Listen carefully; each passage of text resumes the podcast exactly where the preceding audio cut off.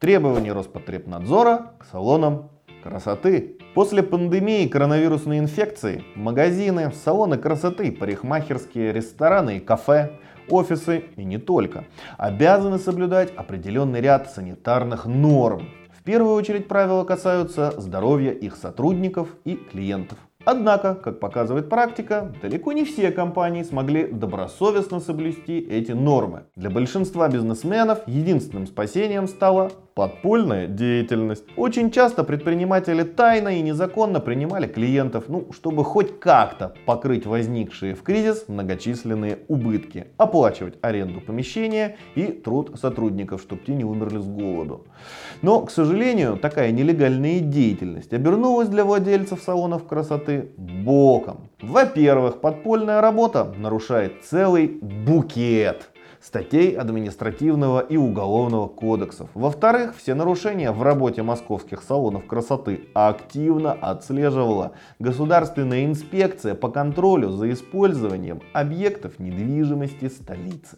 С момента введения ограничительных мер ведомство проинспектировало свыше 82 тысяч объектов недвижимости и выявила 1507 нарушений. Это примерно 1,8% от общего количества. И это только начало. Как не нарваться на проверки со стороны Роспотребнадзора и многочисленные штрафы? Об этом расскажу далее в сегодняшнем видеоролике. Обсудим новые санитарные требования для салонов красоты. Смотрите внимательно, чтобы не упустить самого главного. А в конце пишите свое мнение, как вы считаете, не слишком ли многого хочет Роспотребнадзор. Рекомендации по организации работы салонов красоты и парикмахерских с целью недопущения заноса и распространения новой коронавирусной инфекции содержатся в письме о направлении рекомендаций по организации работы сферы услуг по профилактике COVID-19. Пройдемся по каждому из пунктов. Перед открытием салона красоты или парикмахерской рекомендуется проводить генеральную уборку помещений с применением дезинфицирующих средств.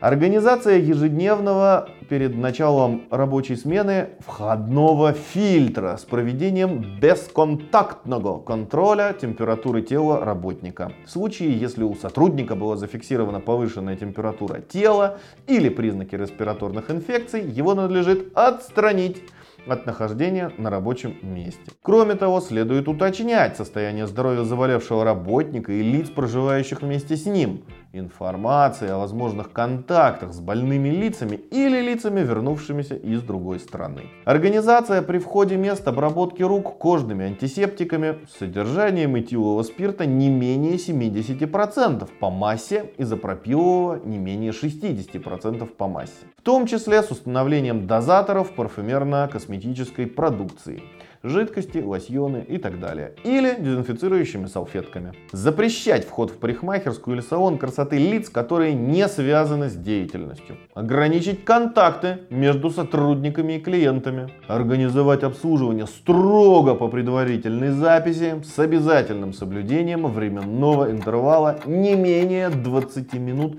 между посетителями для исключения контакта между ними. Отключить ожидание приема клиентами внутри салона или парикмахерской. В случае возникновения скопления очереди организовать процесс ожидания на улице с соблюдением принципа социального дистанцирования полтора метра. Оказание услуг рекомендуется осуществлять на расстоянии не менее полутора метров друг от друга. Работу самих сотрудников рекомендуется организовать посменно. Принцип социального дистанцирования должен быть соблюден между работниками и посетителями. В том числе путем нанесения разметки для соблюдения расстояния полтора метра.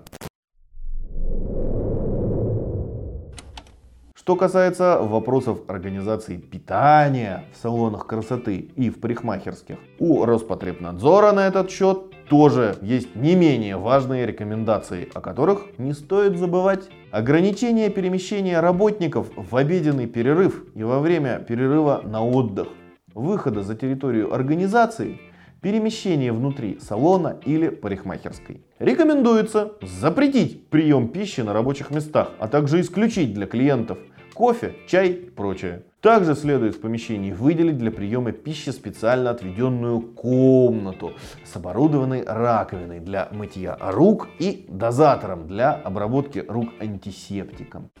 Но это еще не все необходимо обеззараживать воздух в помещениях с постоянным нахождением работников и посетителей путем использования бактерицидных облучателей, рециркуляторов, разрешенных для применения в присутствии людей в соответствии с паспортом на соответствующее оборудование.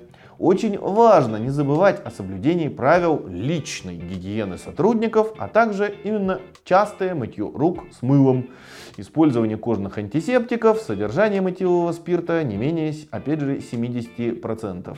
Ну, парфюмерно-косметической продукции, лосьоны, гели и прочее с аналогичным содержанием спиртов. Сотрудники должны использовать средства индивидуальной защиты четвертого типа пижама, медицинский халат и шапочка.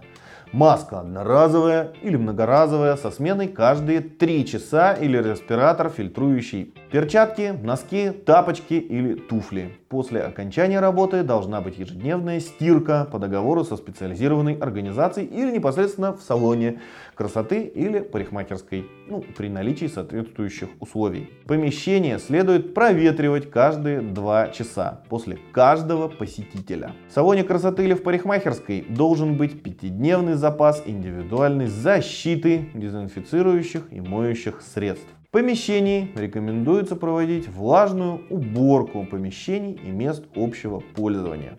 Комнаты приема пищи, отдыха, туалетных комнат с применением дезинфицирующих средств вирулицидного действия. А также следует не забывать проводить ежедневную уборку с применением дезинфицирующих средств по вирусному режиму салонов транспортных средств с обязательной обработкой контактных поверхностей, поручней, ручек, подлокотников, ну и так далее.